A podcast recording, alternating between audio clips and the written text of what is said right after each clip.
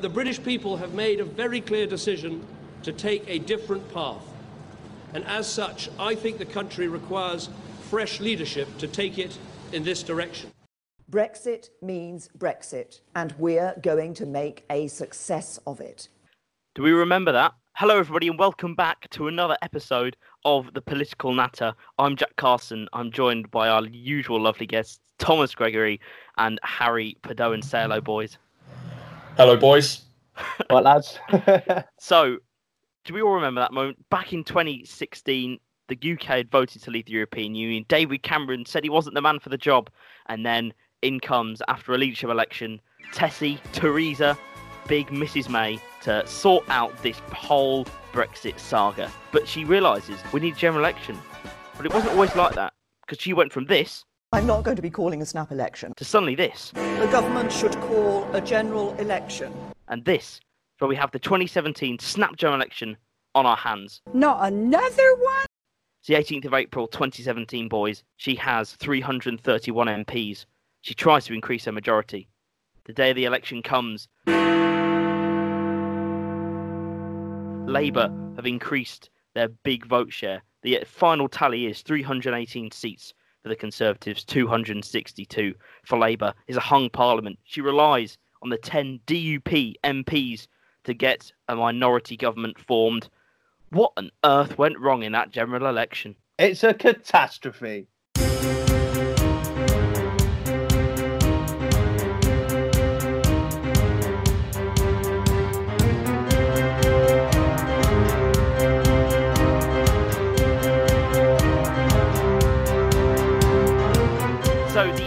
This little mini series is while this whole coronavirus pandemic is going on, we thought we'd take a trip down memory lane to, to a time when things were much simpler.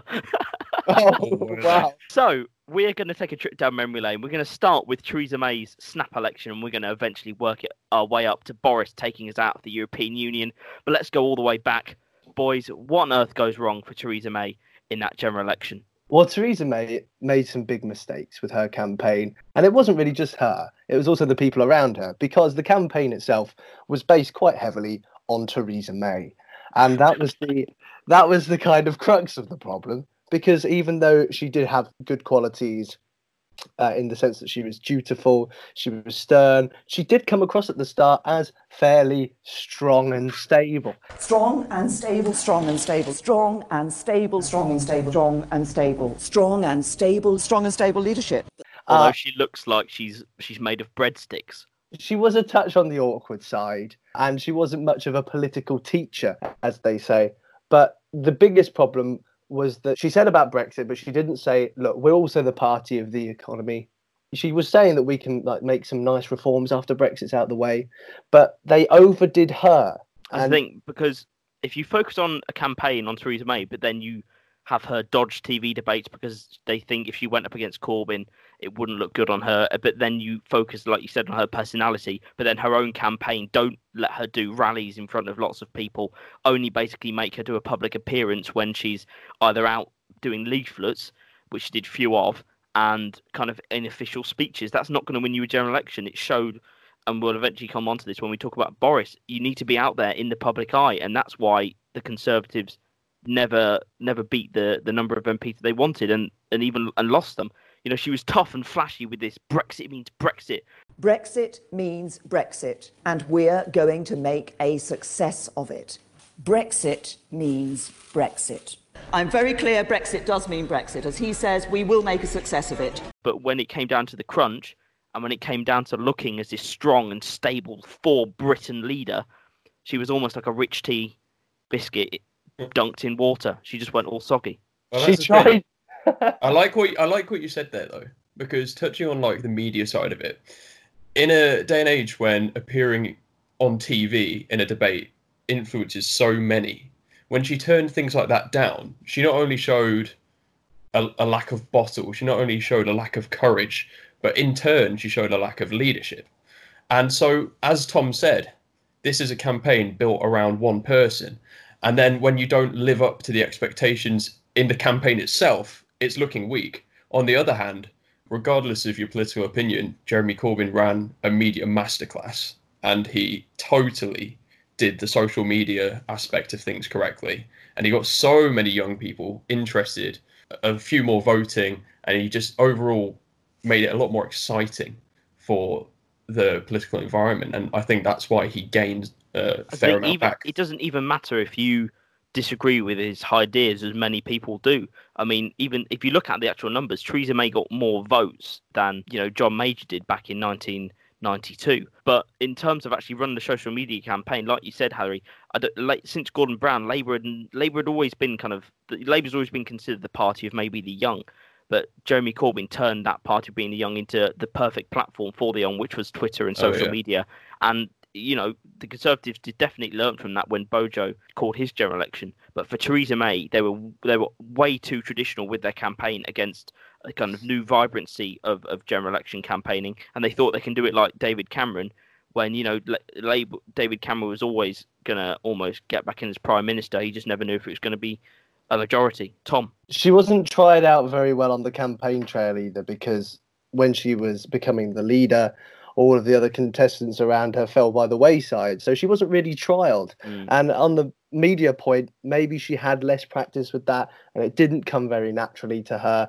And as a result, she really underperformed compared to what was expected. And Corbyn overperformed in this instance. Uh, same can't be said later on. He really did Mm. uh, end up w- with the expectations. the and, biscuits and maybe turned around because Bojo became a Bojo became a hobnob.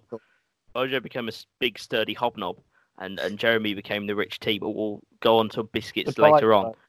Yeah. um, More biscuit okay, so she gets her seat. She she pays the DUP a billion pounds to support her in Parliament, and It's disgraceful. let's- let's let's skip on a bit because she's now fo- she's now formed a government and she's going ahead and you know things look okay at the start because the EU perfectly agree early on that they'll both guarantee the citizens' rights in an in each coun- in each other countries, and then we get the backstop. And then she makes her deal, and it, the deal basically all revolves around this backstop. And she thinks, right, okay, I've got a deal. Let's go to Chequers. It's the sixth of July, Mm. 2017. She takes her cabinet to, to Chequers for a lovely little smash up weekend. Wine and Um, and they think, right, let's iron out all the details in this deal. Let's get it properly so we've got the support of the DUP and everyone so that we can go into Parliament and say, right, here's my deal. Let's vote for it. Let's get Brexit done, as the slogan later became known. However, Bojo and, and David Davis, the current Brexit secretary, don't like the deal because They it turns out they weren't happy because it turns out behind the scenes, David Davis was being overruled by civil servants because the Theresa May decided that civil servants should do the negotiation and have more of a hierarchical power over people like the Brexit Secretary David Davis. So people like Ollie Robbins in the civil service were tasked with almost doing the negotiations, which meant that we had this deal with the backstop, which meant part of the UK was still basically essential subject to EU rules and legislation. So Davis and Bojo say, right, that's it, we're out. And this is where the trouble starts, really, isn't it? It it definitely is, and and it's interesting you mentioned that ministerial theme because during the Cameron years, they were saying about and they were pushing the idea that ministers should have less power uh, and they should devolve their power down say in the NHS they should devolve the power down to the NHS executives. But then when in the Brexit situation uh, the same kind of theme happened where it was the civil servants who were dealing with Brexit who had more power over David Davis the Brexit secretary and that caused a lot of tension. And David Davis probably I don't blame him rightly so his only cabinet position I think or any significant one he ever had uh, he thought, well, this is perfect time to jump ship. I've been a cabinet secretary. I don't particularly want to have to deal with this. I'm being overruled. I can just join the uh, the big hardliners now. Yeah. And, and and you can't blame him for that because it what a what a task it was that they all had to deal with. hmm Harry, your what what do you kind of i- i- is was Chequers and Davis and, and Boris Johnson resigning? Was that the, the the turning point for the downfall of Theresa May? No, no, it was no turning point. It was just uh, a personification of the failure. It was a failure from the second that she'd messed up the snap election. I think that when she put her cabinet together, she tried to be intelligent by Well, putting the do it- power in the hands of her greatest rivals. Well, Yeah. She tried to do it almost 50 50, didn't she? She tried to have She a did. 50 50 of, of, of Brexiteers and Remainers in the hope that they'd organise a, a, a sweet little compromisable deal, which, of course, is not necessarily what the public wanted. She Yes. very interestingly kept her enemies close, but, but put her uh, enemies in the positions that held a lot of responsibility Like for Chancellor. Boris Yeah. Well, that that's something that is done a lot in politics uh, internationally, but it I would say it probably did backfire for her because in her position, what she should have done is had people backing her to do things her way, because what she really needed to do was get Brexit sorted out efficiently. But it wasn't efficient. It was a lot of dawdling. It was a lot of redoing, of redrafting, and obviously that's why we ended up not getting Brexit I'll say done in inverted comments until 2020. So I think the biggest reason why she couldn't get Brexit done was simply from the 2017 general election result. Because as soon as she didn't have a proper working majority and that she lost, not only did it hurt her reputation and her ability to uh, hold a firm ground in the negotiations, have a firm mandate, like Boris got more of one, she just couldn't deliver on the numbers to get her bill through. And I think if she had a majority, ironically, she would have had way more people vote for her Brexit deal because because everybody knew that her Brexit deal wasn't going to go through, and because the backbench uh, hard uh, hard leavers, rightly or wrongly, were able to put lots of pressure to have a properly hard deal, they could join in and they held a lot of sway. So then they could therefore make Brexit not happen and push her to have uh, a proper Brexit. Whereas if she had a, a- a fair majority, maybe everybody would have thought, well, we may as well just get on this bandwagon and get it over and done with. And then they might have got it out of the way before the next general election came.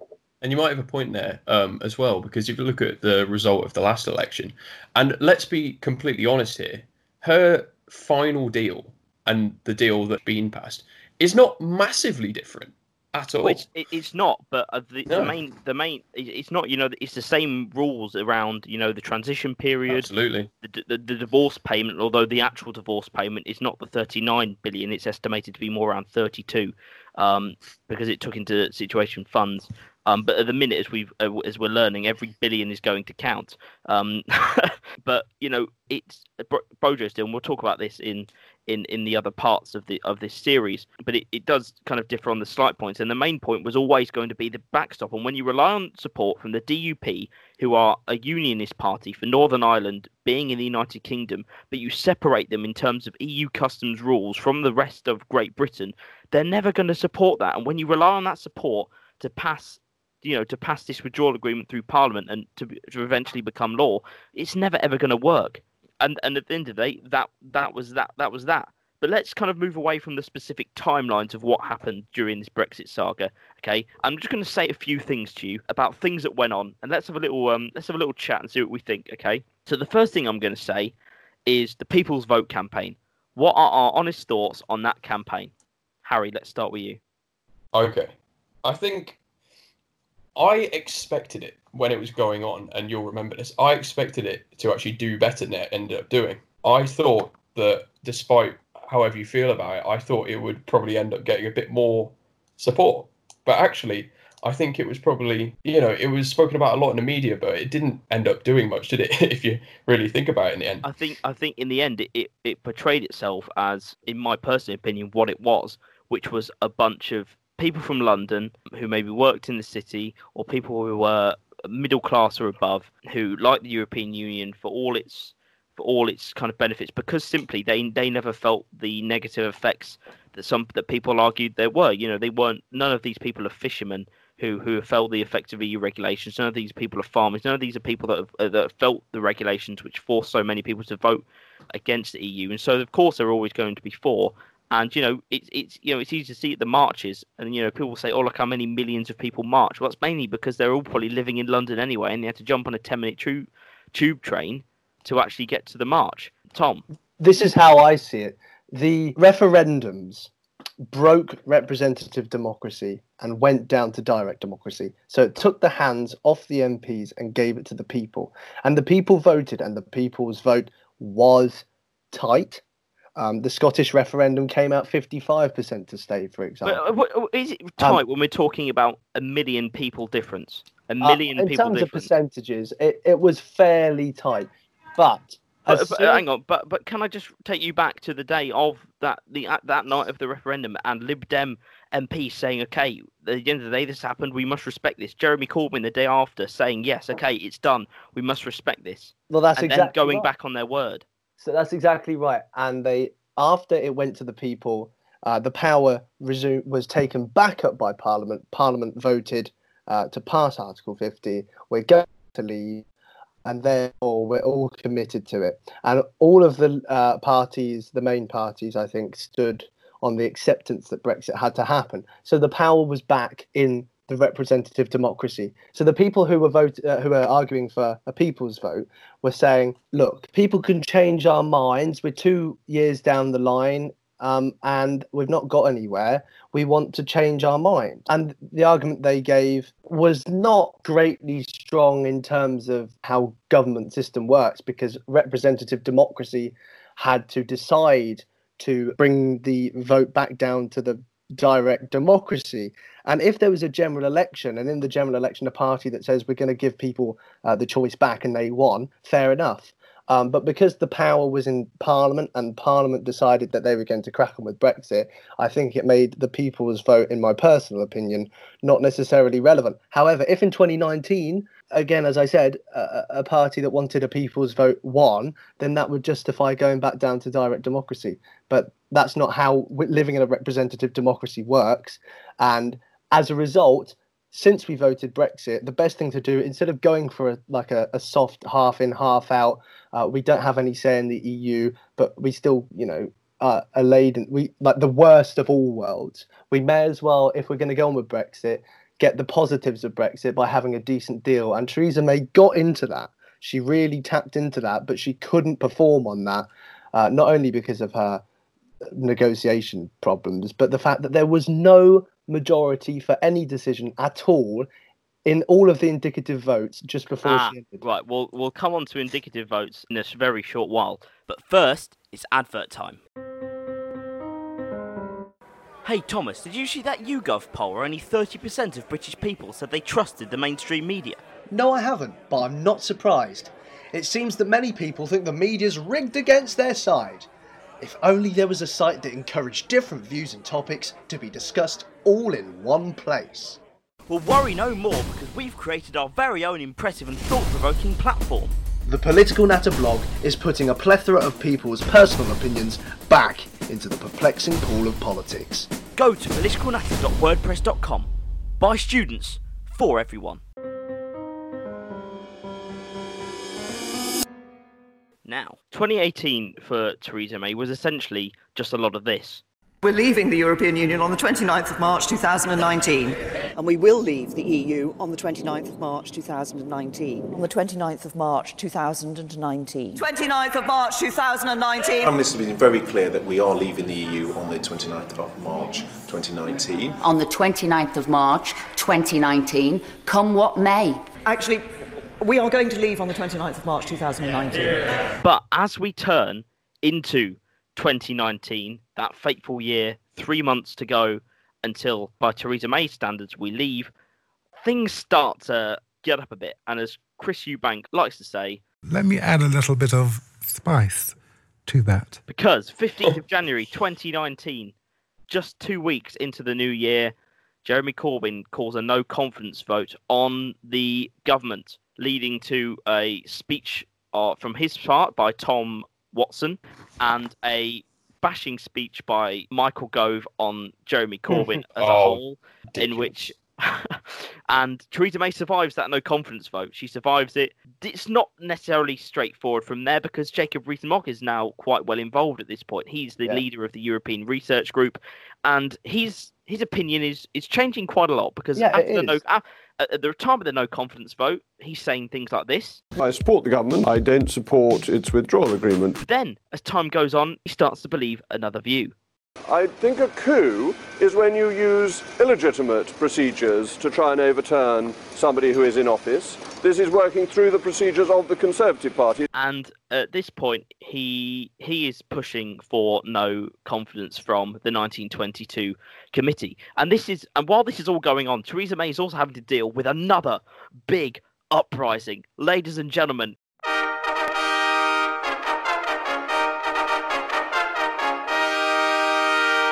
It's new. It's special. It's the Oh, no. independent group Oh. for change. It's the independent group for change. What on earth was that about? Change UK. Oh no, no, we can't do that. We're going to get sued. This is the thing.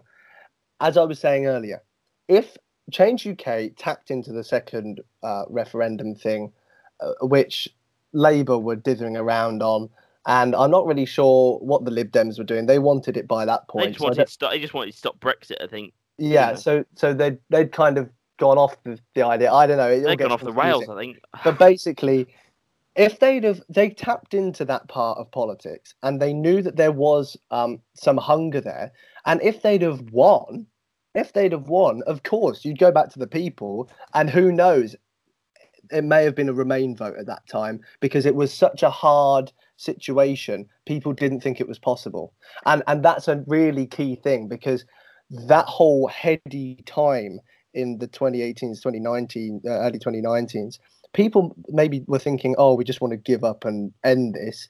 Or maybe some people were thinking let's just crack on with it and leave properly. It's very difficult to and this judge. is this is where obviously the independent group for change basically came in because Theresa May had always pushed this idea of no deal was better than a bad deal. and if they won then then of course there could have been another referendum and who knows what would have happened But were Uh, they? It, it, they were never gonna. They were never gonna win. This was just. A, this was just an idea for. This was just a big kind of publicity stunt by people like Anna Soubry to make a name for themselves, and uh, because they, I think at that point, people genuinely thought that there would be some kind of second forever referendum, and Remain would win, and Anna Soubry would be able to paint herself as this big, look at me, I'm a hero figure, look what I've saved the UK from. But it didn't exactly go like that, Harry. They definitely No. would never have I mean, uh, one of the key things that we've just said is that Lib Dems were the party of Stop Brexit. And I mean, the independent group claimed that they were the party of the second referendum, but I disagree. I think they were the party of Remain. And so they weren't fighting for democratic reasons, I don't think. I think they were fighting for an ideology. And so, for that reason, they were always going to be overshadowed by the Lib Dems, who were already well established in UK politics. And then, obviously, um, Labour, as you say, were toying kind of with the idea of the second referendum as well. And so, obviously, when you had the antithesis, which was the Brexit Party, who obviously won, and then you had, but the Remain vote was so fragmented, they were always going to do badly. So, uh, I think it was just, I think a lot of uh, them will wish they could put it behind them, wish they'd never done it. I mean, Chuka Umunna then leapfrogged into the Lib Dems straight away. So it was an Could've done it interesting time for sure. Um, I don't. I think looking back in retrospect, I understand more the second referendum. I understand more. I understand why it was desired more because we'd had a very kind of dithering It, it was a Theresa bumpy May road. government. It was a Absolutely. big bumpy road. But as I said, as Tom said, a lot of people, a lot of people wanted to crack on, and uh, so that's the way that went. Yeah, and definitely let's it's, it's worth mentioning that in our first past the post system there was absolutely no chance they'd have got anywhere close uh, if it was if it was more of a kind of uh, proportional representation they would have done better but when we looked at the general election results and the polling they were really not doing very well themselves but the remain vote was reasonably high which is interesting Uh, Definitely. And Tommy G, you said it earlier. The indicative votes. This is April 2019. Okay, Parliament is Parliament's in a deadlock. Okay, The noes have it. The noes have it. The noes have it. they won't agree on Theresa May's deal. So she goes, you know what? Fine, Parliament. You actually tell me what kind of a deal that you would actually pass. yeah Because she at this point is still kind of her, the she's had to ask an extension to Article 50. So at this point, opinion polls for the Conservative Party are already dropping because they've managed, they've missed the deadline. Okay, so Donald Tusk has agreed uh, to an extension until July. I think it wasn't it April or something. They had to make a decision, and we, it'd be leaving in July. or May or whatever it was. So she goes right, indicative votes. You tell me what you want. I'll go to the EU. They'll probably accept it at this late stage, and we'll get it passed. And I'll leave. I'll do anything. And you- Please and you- just pass. Exactly. And even on Oh, the day, no, I the third- even on the day, she she puts it to the. She gets them. To be fair, she gets the most votes for a deal that she's ever had, but only because of the promise she would leave and resign if it passed. But it still didn't pass, so she's been a bit of a pickle. So she says, right, okay, indicative votes. House of Commons, please tell me what you want, and they go, we don't really know, to be honest. Well, that's it. Uh, she'd she'd taken so much uh, flack and and and so much uh, moaning from all sides about oh right you're not doing this. And oh why can't you just get on with Brexit? There's eh, from every different angle she's just surrounded and she was like right sorry you sort it out. And they couldn't do that. And the reason why they couldn't do that was because even though on the 23rd of June 2016 the result came out with 52% nearly of people voting leave. That was not the case in Parliament. The people that they voted in Parliament did not have the same view. There was a um, difference between the thoughts of the representative democracy and the direct democracy. And that's not necessarily a problem because normally the representative democracy, the MPs make the decisions on their behalf. But in this case, there were some people that were following their ideology. There were some people who changed their mind and said, okay, right, we've got to get on with Brexit, but I want a soft one. There were some people saying, oh, we need a proper hard one, and Theresa May's deal is not good enough. It wasn't a binary choice. There was no chance with her only having slightly over 326, the key number of seats, with the DUP's help to get it through. She that's split in so many different parts that none of them could decide on anything. And the only way to sort that was to get rid of Theresa, get rid of the Remain MPs, as Boris did, and have a general election. But it was really screwed that that in Parliament, and people felt very frustrated with the whole situation. Harry, what are your thoughts on the indicative votes? And actually, a point I wanted to also make is what was your view, Harry, on not just the indicative votes, but Bercow's role, Speaker Bercow, his his role Mm. in the whole process in terms of selecting amendments which weren't necessarily he necessarily didn't necessarily pick a variation in thought from the House of Commons for amendments. It was all a case of I'll pick loads of amendments for the kind of the pro remain from the pro remain MPs rather than amendments from people like the, the, the ERG had put forward. Order. Um, I think well, first on the indicative votes, I think even the MPs were confused. I don't think anyone really knew what was going on. I What a waste wasn't, of wasn't, time. wasn't the closest one? They didn't they get one vote off or Yes. something? Was it, Or uh, no, cus- it was they hit the customs nail on the union. head. was, was that to for, stay the customs union. yeah, that was believe. Ken Clarke's amendment to stay And in the I have to be- union. I mean, at the time, like even I wanted to that, that to pass because I was just looking at it, thinking, you know what, if it can be done, let's just do it. And I think that's what most of the country were probably saying at that Well, I time. don't. I don't know. I, I, I still think at the end of the day, I still think people were thinking we just need to kind of. I think at that point, it the the country and the majority of the Brexit voting country hadn't turned against had, had, had turned against Theresa May. They hadn't necessarily turned against the Conservative Party, and Yeah. and we saw. And Ah. sorry, sorry to cut you short on that. Harry, but if we kind of switch maybe to the European elections and the Brexit Party and the rise, Oh yeah. obviously they won.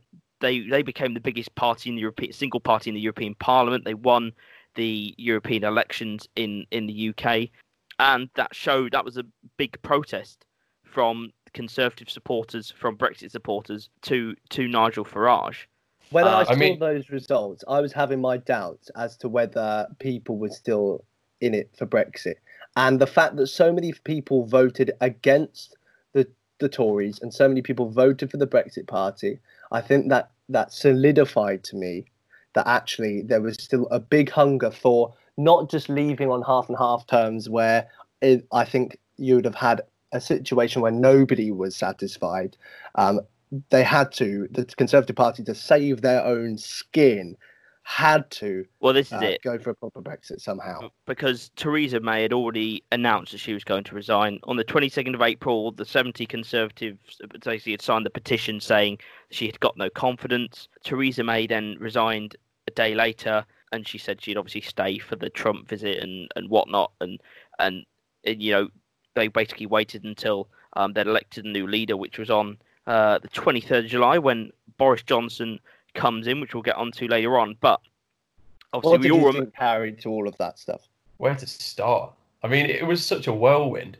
With the European elections, I would say I do agree to a point that it was against Theresa May, uh, but I think Theresa May and her government had shown such a high degree of incompetence. It and was a they clear dealt sign of things so people wanted to go. poorly. Yeah, and I think like things obviously things had gone on um, in 2019, like the Windrush scandal and so on, which had turned people away, and crime rates were go- crime rates were going up. But things like that weren't even mattering that much because Brexit had just become almost the sole reason to vote in an election, which hon- honestly I definitely think carried through into December. But I think her resigning was the right thing to do. If she'd carried on even further, I think it would have been like Groundhog Day. The domestic violence bill was the only thing she really managed to get through, and, and, and it's sad because and that's only, and that's only just said- passed in the last few weeks anyway. That's only had its final Yeah, reading in the last few weeks That's exactly it. And uh, and it's a shame that we didn't get to see exactly what Theresa May had the potential for. And this is what Ken Clarke said. It's hardly a triumphant premiership, and we'll never know what she would have been like if she'd been given the chance to govern the country in ordinary times and get on with the, the, the social policies and the other policies that uh, really interest her. Um, but she should be regarded as probably the unluckiest prime minister that we've had, I think. But unfortunately, Tom, T- Glenn Clarke might have said this, but unfortunately, on the steps of Downing Street, Theresa May only had this to say. It is now clear to me that is it, it is in the best interests of the country for a new Prime Minister to lead that effort. So I am today announcing that I will resign as leader of the Conservative and Unionist Party on Friday, the 7th of June, so that a successor can be chosen. I have done everything I can to convince MPs to back that deal. Sadly, I have not been able to do so. I tried three times. I will shortly leave the job that it has been the honour of my life to hold. The second female Prime Minister, but certainly not the last. I do so with no ill will, but with enormous and enduring gratitude to have had the opportunity to serve the country I love.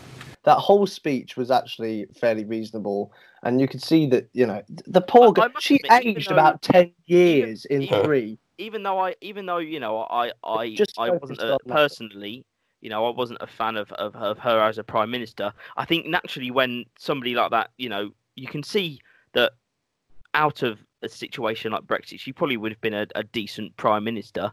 Um, but you know, and that, that will leave some to disagree. But you got, you, I did have to feel a little bit emotional for her. And don't worry, I, I was glad she was. I, I was glad personally that she was going. But when she did kind of crack, it was a bit kind of, oh well, you know, a bit feeling sorry for you. But then you quickly do realise, well, at the end of the day, you, you you know, if you're not up to the job, well then, you know, at the end of the day, we, if we go all the way back and almost come full circle on Theresa May's leadership, you know, it was almost like it was on, the only reason she was really prime minister was because, like you say, um, Boris was almost seen to be this. He'd led the Leave campaign. He he was going to be seen as okay. Well, he, Brexit got done. David Cameron's resigned.